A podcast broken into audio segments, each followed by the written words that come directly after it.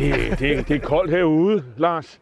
Og jeg tror ikke, at det er meget varmere inde på Christiansborg. Der er også ret kold stemning. Øh, for tiden øh, så kører jo, mens vi optager her, øh, så er der jo forspørgselsdebat til, til statsministeren, og og der er før, fra oppositionen, de kører med fuld øh, hals øh, på Øh, statsministeren, og det handler selvfølgelig om minkskandalen, det handler om sms'er, hvornår vidste regeringen, øh, og, hvis de vidste, om der var manglet en, øh, en lovhjemmel til at beordre minkavlerne til at slå deres øh, minkbesætning ned. Det, det er det, der er de centrale spørgsmål. Det er øh, også øh, øh, belastning af, af, af sygehuse, der mangler sygeplejerske, og nu står vi foran en, en, øh, en sæson, kan man sige, med øh, corona, og vi skal til at, at finde coronapassene frem.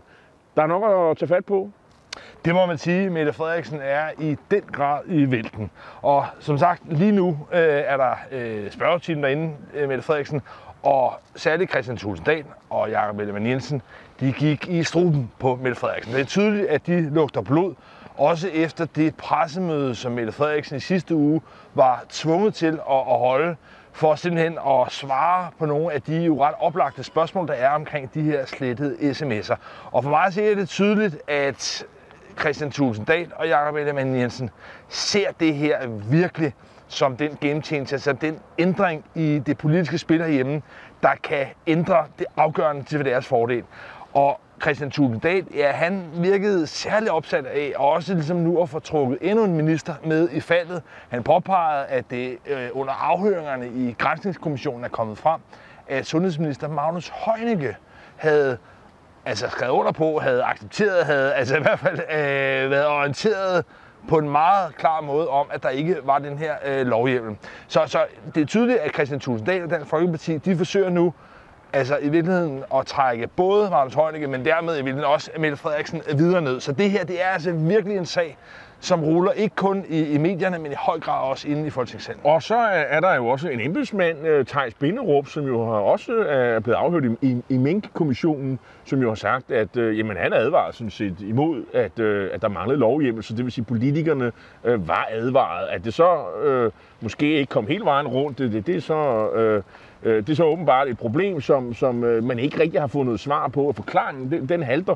Øh, og der er statsministeren jo helt klart meldet, at man kan jo ikke konkludere på sådan en enkelt udsagn i min kommission. Vi må pænt vente til foråret, hvor at øh, min kommission ligesom har skrevet deres konklusion, og det vil sige her om 5-6 måneder, april tror vi skal vente på. Det første det er, at, øh, at hun ligesom vil drage en konklusion, men øh, så lang tid vil oppositionen selvfølgelig ikke vente. De, øh, de tager Øh, hvad de kan bruge for at angribe statsministeren. Og der er også en interessant, synes jeg, retorisk figur, Mette Frederiksen bruger, som man lige skal være lidt skarp på og få øje på. Men når de angriber i virkeligheden den socialdemokratiske regering, så svarer Mette Frederiksen igen med, at hun synes, det er utilstedeligt, at man sætter spørgsmålstegn ved embedsværkets integritet. Og det er i virkeligheden ikke det, som oppositionen skyder på. De snakker jo netop om, at det er et politisk ansvar, mm. at det er Mette Frederiksen og det er Magnus Heunicke's øh, ansvar. Men Mette Frederiksen drejer det retorisk til at udlægge det som et angreb på embedsstanden. Og det var i virkeligheden det samme, hun gjorde, hvis du kan huske det, i forbindelse med en meget kaotiske retræte fra øh, Kabul, fra Afghanistan. Der var hun også ude øh, faktisk på flagdagen og sige, at hun synes, det var øh, ubehagelig tendens, at man begyndte at kritisere soldaterne. Hov, hov, der var ingen, der havde kritiseret soldaterne, og det var det politikerne, men hun gør, hun bruger lidt den samme vending den her gang. Og der er det måske i virkeligheden, at oppositionen har fat i noget. Fordi kan de tegne et billede af en statsminister, der gerne vil være statsminister og tage ansvaret for de ting, der fungerer, de ting, der lykkedes, øh, men helst ikke vil tage ansvaret for de ting, hvor det kikser, hvor det fejler, øh, så har de jo virkelig fat i noget. Og øh, hvis man kigger på meningsmålingerne i øjeblikket, så tyder jo noget på, at måske i omegnen af 100.000 vælgere, omkring 3 procent, er flyttet fra øh, rød blok og til blå blok. Og det er sket på måske 3-4 uger. Og spørgsmålet er jo, om nogle af de nye udviklinger, der er, så ligesom kan ændre det. Fordi hvis vi hopper videre til øh, den udvikling, der så også er på coronafronten, hvor Mette Frederiksen jo i går aftes holdt et pressemøde, hvor hun annoncerede, at man på anbefaling fra Epidemikommissionen nu simpelthen ville indstille, at man skulle have genindført coronapasset. Der var det meget tydeligt, at Mette Frederiksen altså, fandt sig bedre til rette i den gamle rolle som øh, altså commander-in-chief i forhold til bekæmpelsen af corona. Dengang hvor hun ikke skulle spørge i virkeligheden de andre partier til råd. Men der er der altså sket en ændring nu. Nu er det ændret, så det er Folketingets epidemiudvalg, der faktisk kan godkende, hvad regeringen gør. Det er et ret stort skift, men, men for mig at se var det tydeligt, at Mette Frederiksen, hun altså havde en, øh, altså en lettelse næsten ved at bringe sig tilbage til noget, der jo sådan set dybest set er en, øh, en ubehagelig historie om, at smittetallene stiger. Men, men, men den sag, det var tydeligvis noget, Mette Frederiksen hellere vil have fokus på, end selvfølgelig øh, de slettede sms'er og minkskandalen. Og det kunne man faktisk også høre her i øh, under spørgetiden, hvor, hvor statsministeren sagde, jamen her for, for to år siden, jamen der havde vi jo en helt anden stemning i Folketinget. Alle tog ansvar, og alle bakkede regeringen op, og, og tilliden i befolkningen til politikerne, det steg. Og, og hun ønskede sig selvfølgelig tilbage til de gode gamle dage. Lars, jeg tror ikke de gode gamle dage øh, under coronakrisen, hvor alle pakkede, øh, øh, øh pakkede deres argumenter væk øh, modargumenter væk, men bare bakket op om, om statsministeren, og der ikke var så meget debat. Jeg tror ikke, de dage kommer tilbage. Nej, og spørgsmålet er også, hvor gode de gamle dage var. Fordi et af problemerne var jo, at den topstyring, som Mette Frederiksen og hendes departementchef Barbara Bertelsen lagde for dagen, har jo i, i nogle perioder virket enormt resolut handlekraftig. Men den har også været skrøbelig og vakkelvogn lige så snart, at det begyndte at gå lidt skævt. Og det har det jo tydeligvis gjort i blandt andet minkforløbet. Men det er jo heller ikke sådan, så Danmark nødvendigvis længere kan siges at være helt suveræn øh, verdensmester i coronabekæmpelse. Så, så, så, så det er ligesom gået lidt mindre øh, altså klart og håndfast i, i det videre forløb. Så, så problemet her er altså, at, øh, at, at Mette Frederiksen havde en meget stram styring. Det er tippet, og nu er det så med den nye epidemilov, at Folketinget er kommet tilbage. Og det tror jeg er grundlæggende, at man skal være lidt betrykket ved, at når der skal træffe beslutninger, som altså kan gribe dybt ind i folks hverdag og virksomhedsøkonomi, at der så er en åben diskussion om, hvordan man afbalancerer de mange forskellige hensyn, der er. Ja, der er en regering, og så er der en kritisk opposition, og øh, så går regeringen efter at sømne. Det er, det er det, nogen af os kalder for demokrati, og, øh, og det er sådan en, en, en form, vi, øh, vi er flere, der abonnerer på og synes er, er yderst fornuftig, selvom det selvfølgelig kan være meget ubehageligt for, for statsministeren. Det tror jeg, alle kan sætte sig ind i. Men øh, hvad gør man så, når man er støtteparti for regeringen. Fordi øh, det er jo klart, at øh, SF og de radikale, de er jo sådan set ikke ude på at, at trække tæppet væk under, under statsministeren, selvom de også godt kan se, at øh, hun har problemer. Øh, man er ikke interesseret i at tage ansvar for de ting, der er. Det er regeringens øh, helt klare ansvar. Man er ikke, der er jo en grund til, at man ikke er en del af regeringen. Det er, fordi regeringen ikke har inviteret dem ind. Øh, I hvert fald hensyn til de radikale, så vil man helst ikke tage ansvar. Øh, men man har jo sådan set også, når man taler med de radikale, så har de jo øh, også været øh, en del af det flertal, der krævede en, øh, en, en minkkommission. Øh, men man er jo helst ikke på det borgerlige hold, der sådan løber stormløb. Så der er jo en mellemposition, Lars. Og, øh, og hvad er den? Ja, men den interessante mellemposition, som både SF's Pia Olsen Dyr og Radikales Sofie Carsten Nielsen lancerede her i dag, det var, at man vil have en revision af offentlighedsloven, som man fra, eller fra, fra i hvert fald nogle af de røde partier, og også nogle borgerlige partier, er begyndt at kalde mørklægningslovgivning. For der er sket en stramning af adgangen, ikke mindst for journalister og mediers adgang til at få agtindsigt for oplysninger frem. Der er der sket en stramning, der gør, at langt, langt flere beslutninger, langt flere oplysninger er blevet i virkeligheden hemmelighedsstemplet. Og der er det så, at Radikale og SF, selvom det jo sådan set ikke er så, så forfærdeligt meget i substansen at gøre med de slettede sms'er, men whoopty whoopty, det lyder som om, det er lidt af det samme. Men der og derfor noget... vil de gerne have en revision af offentlighedsloven. Men det er altså ikke noget, der sådan set har noget at gøre med men, slettede sms'er. Men det er en position, man kan have, og man kan også sige, der er jo noget med ministerbetjeningen, øh, hvor, som, er, som jo skal, skal, skal have lov til at foregå øh, mere eller mindre gedult. Øh, og hvad er det lige netop, vi diskuterer? Det er jo netop ministerbetjening, der måske ikke har været helt i top. Øh, så det kunne være, der var noget der, der skulle ligesom øh, have et større lys. Det er i hvert fald en, en, en, en meget favorabel position, når man er de radikale, og, øh, og ikke mindst øh, øh SF. Men øh, der er jo også øh, andre problemer, som regeringen tager sig af. Du har ligesom øh, nævnt det lige før med øh, det her coronapas.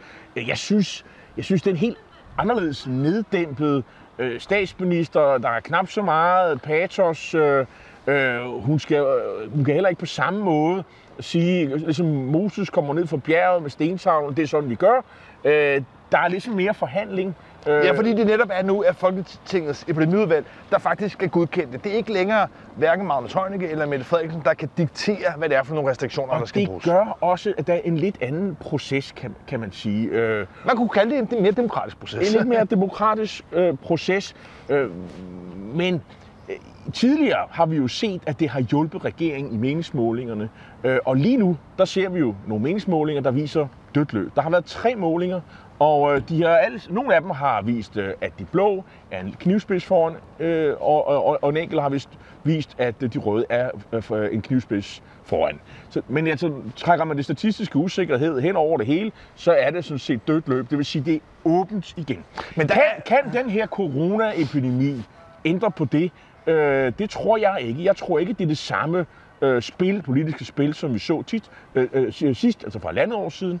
Øh, indtil at det selvfølgelig kunne gå hen og blive endnu mere alvorligt, og det kan man jo ikke udelukke. Men Jeg vil sige, der er sat en faktor, som jeg synes underbygger din pointe om, at Mette Frederiksen nok ikke skal gøre sig forhåbninger om ligesom at vende tilbage til den her øh, meget prominente position, det her rally around the flag position, hvor befolkningen ligesom, kan man sige, stemmede sammen om statsministeren.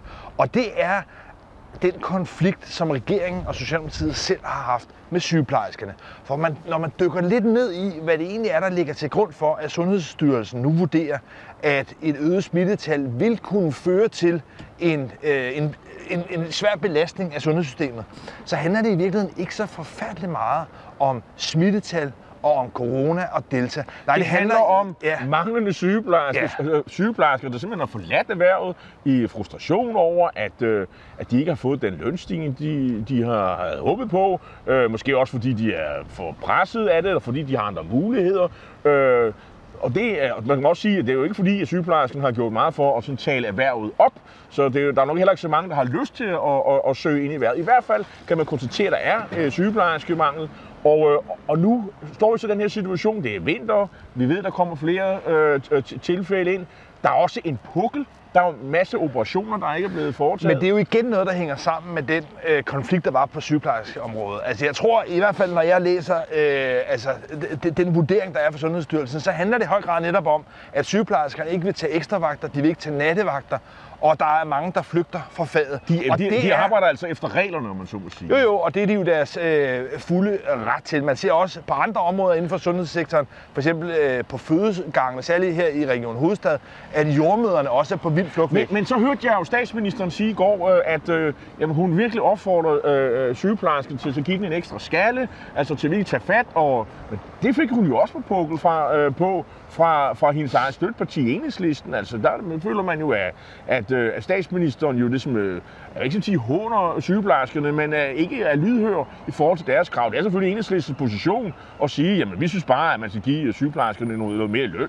Øh, punktum, så er det problem løst. Jo, men- men- og, det, og så nemt er det jo. Nej, men, det, men det, der- det, det, der jo er rigtig giftigt ved det her, det er, at når det handler om, kan man sige, at sikre, at sundhedsvæsenet herhjemme er robust nok til at kunne håndtere de patienter, så er et coronapas i virkeligheden måske ikke den mest sådan, målrettede løsning. I virkeligheden handler det om at skabe nogle arbejdsvilkår, nogle lønvilkår for sygeplejerskerne, så de møder op på arbejde. Så ville man ikke have noget problem, så ville man faktisk kunne lade være med at have coronapas.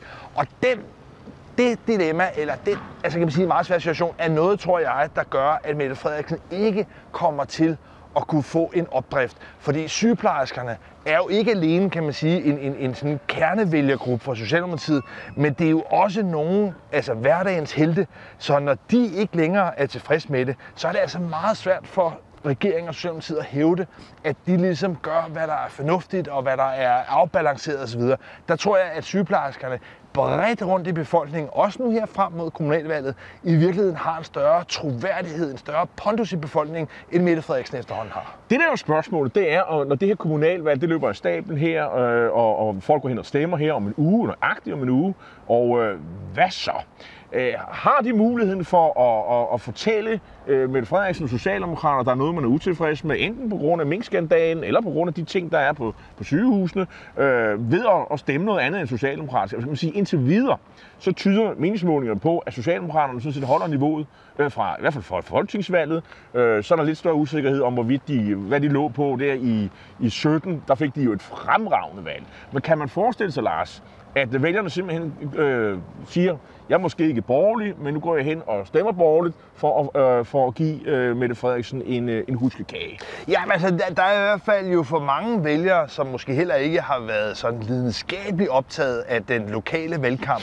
Der kan der godt være sådan nogle landspolitiske dynamikker, der spiller ind. Man siger groft sagt, at øh, valgvinden fra nationalplan, det ligesom slår halvt igennem på lokalplan. Og det er jo netop nogle vælgere, der sidder og tænker, jo, men altså, hvad vil jeg egentlig stemme til folketingsvalget og gøre det samme lokalt? Men man skal bare huske, at i de 98 kommuner er der altså virkelig, virkelig mange små lokale slag, som gør, at hvis der sidder en borgmester, man har været tilfreds med, så uanset om det ikke lige er den partifarve, man vil stemme på til Folketinget, så er der en tendens til, at folk stemmer, altså det man kalder borgmestereffekten. Så, så jeg tror, man skal passe på med ligesom at male med en for bred pensel ud over hele Det tror jeg, du har ret i, men vi må jo bare sige, valgvinden den sidste, de sidste tre uger har kun blæst i én retning, og det er den blå retning. Og spørgsmålet er jo, om der kommer sådan en bandwagon-effekt, hvor alle siger, okay, vinderholdet lige i øjeblikket, det er de blå. Øh, dem, dem stemmer jeg så også på her om en uge. Eller hvad? Eller er det bare, ser det helt anderledes ud? Ja, det er det altså- lokale øh, forhold, der spiller ind. Øh, det ved vi jo ikke. Ej, det er lidt svært måske også, hvis man tager øh, to af de store blå partier og sige, at de ligefrem er på vinderholdet. Altså lad os tage Dansk Folkeparti, som står ud til, er- eller risikerer i hvert fald, kan man sige, at blive omkring halveret måske, og i hvert fald miste også repræsentation i en lang række øh, byråd. Det er det ene af de store borgerlige partier. Det andet, Venstre, at de ligger, altså det kan godt være, at de er på vej lidt opad, men det er altså så også til gengæld altså fra et meget, meget lavt punkt. Men der var jo faktisk en måling, der viste øh, på fra Berlingske, og det var så kun én måling, skal vi lige være opmærksom på, og de der kommunale målinger, de er ikke altid super skarpe, vil jeg lige sige.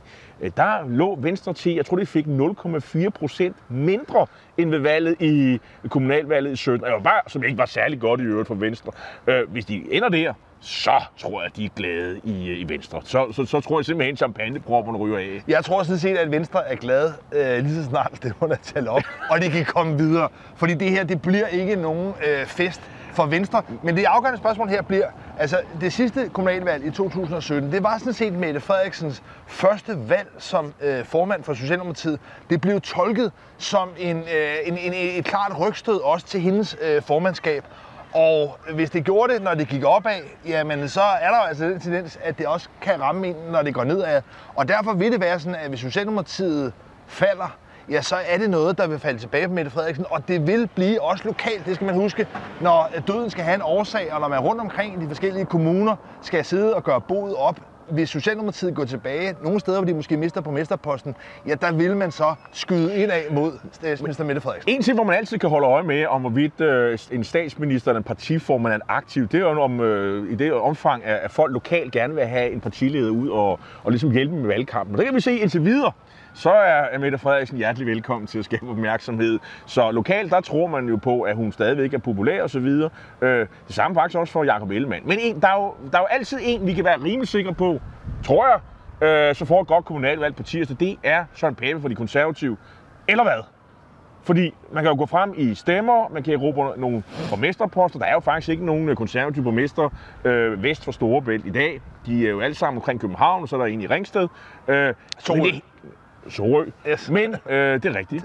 Øh, men, øh, men det hele kan jo fuldstændig øh, blive ødelagt, hvis, hvis de konservative taber borgmesterposten på Frederiksberg, en borgmesterpost, de har haft siden 1909, Lars. Ja, det er Så jo- er den fest slut. Det er jo sådan en, øh, en blå kronjuvel, der er ved at blive farvet rubinrød. Ja. Fordi øh, Grønne ø i det røde hav for hele den udvikling, den demografiske udvikling, der har været på Frederiksberg, som jo er sådan en klave, der ligger inde midt i, i København, har været en, en, en meget stor altså kan man sige, befolkningsudskiftning næsten. Altså ved, ved valget her om en uge, er der en tredjedel af vælgerne, der stemmer for første gang. Det er både unge, studerende, men det er også tilflyttere.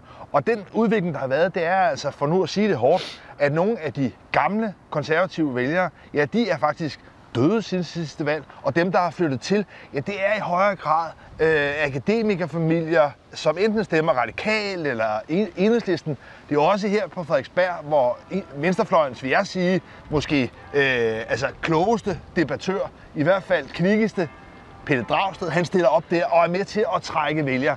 Så det er altså nogle udviklinger, der gør, at, øh, at Frederiksberg trækker i rød retning, og skulle det ske, hvad jeg godt tør spå, er der meget stor sandsynlighed for, at sidste gang, der formåede den konservative borgmester kun lige at klare skærne med 168 stemmer. Hvis det skifter, så tror jeg, at det er den historie, der vil stå tilbage for det konservative. Det var ja, de, de klarede den måske ude, måske fik de mesterpost et sted øh, i, i, i Jylland, men de tabte kronjuvel. Men kikser det, så kan man jo i hvert fald pege på minkskandalen som et problem. Så er det, så, så er det, så er det statsministerens skyld.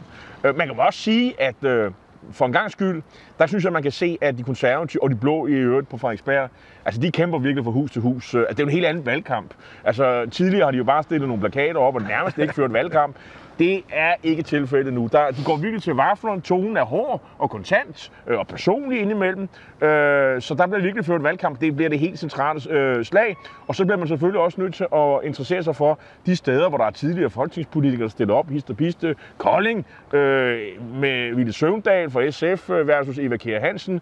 Hvad ender det med? Øh, jeg tror ikke på, at Ville Søvndal bliver borgmester i Kolding, men det kan godt blive en rød borgmester. Men der er det hele taget mange dueller rundt omkring. Men lad os runde af her og øh, allerede nu annoncere, at næste uge, der sender vi først om onsdagen, da vi lige gerne vil have valgresultaterne med. Men jeg vil komme med en opfordring. Det er for det første helt grundlæggende som din borgerpligt at gå ud og stemme, men overvej også lige, om du inden på tirsdag kunne nå at komme ud til et lokalt vælgermøde. Det kan godt være, at det er meget romantisk, men jeg synes altså, der er noget meget sundt ved at møde op fysisk, høre kandidaterne fortælle, men også få muligheden for at stille dem nogle spørgsmål. Det synes jeg på en måde, man også faktisk skylder de mennesker, der stiller op som kandidater. Det kan så godt være, at man skal tage et mundbind med og huske sit coronapas, øh, fordi det, det, det bliver sat i værk inden så længe. Men øh, god valgkamp derude, og have en god valgdag. Øh, vi ses igen øh, på onsdag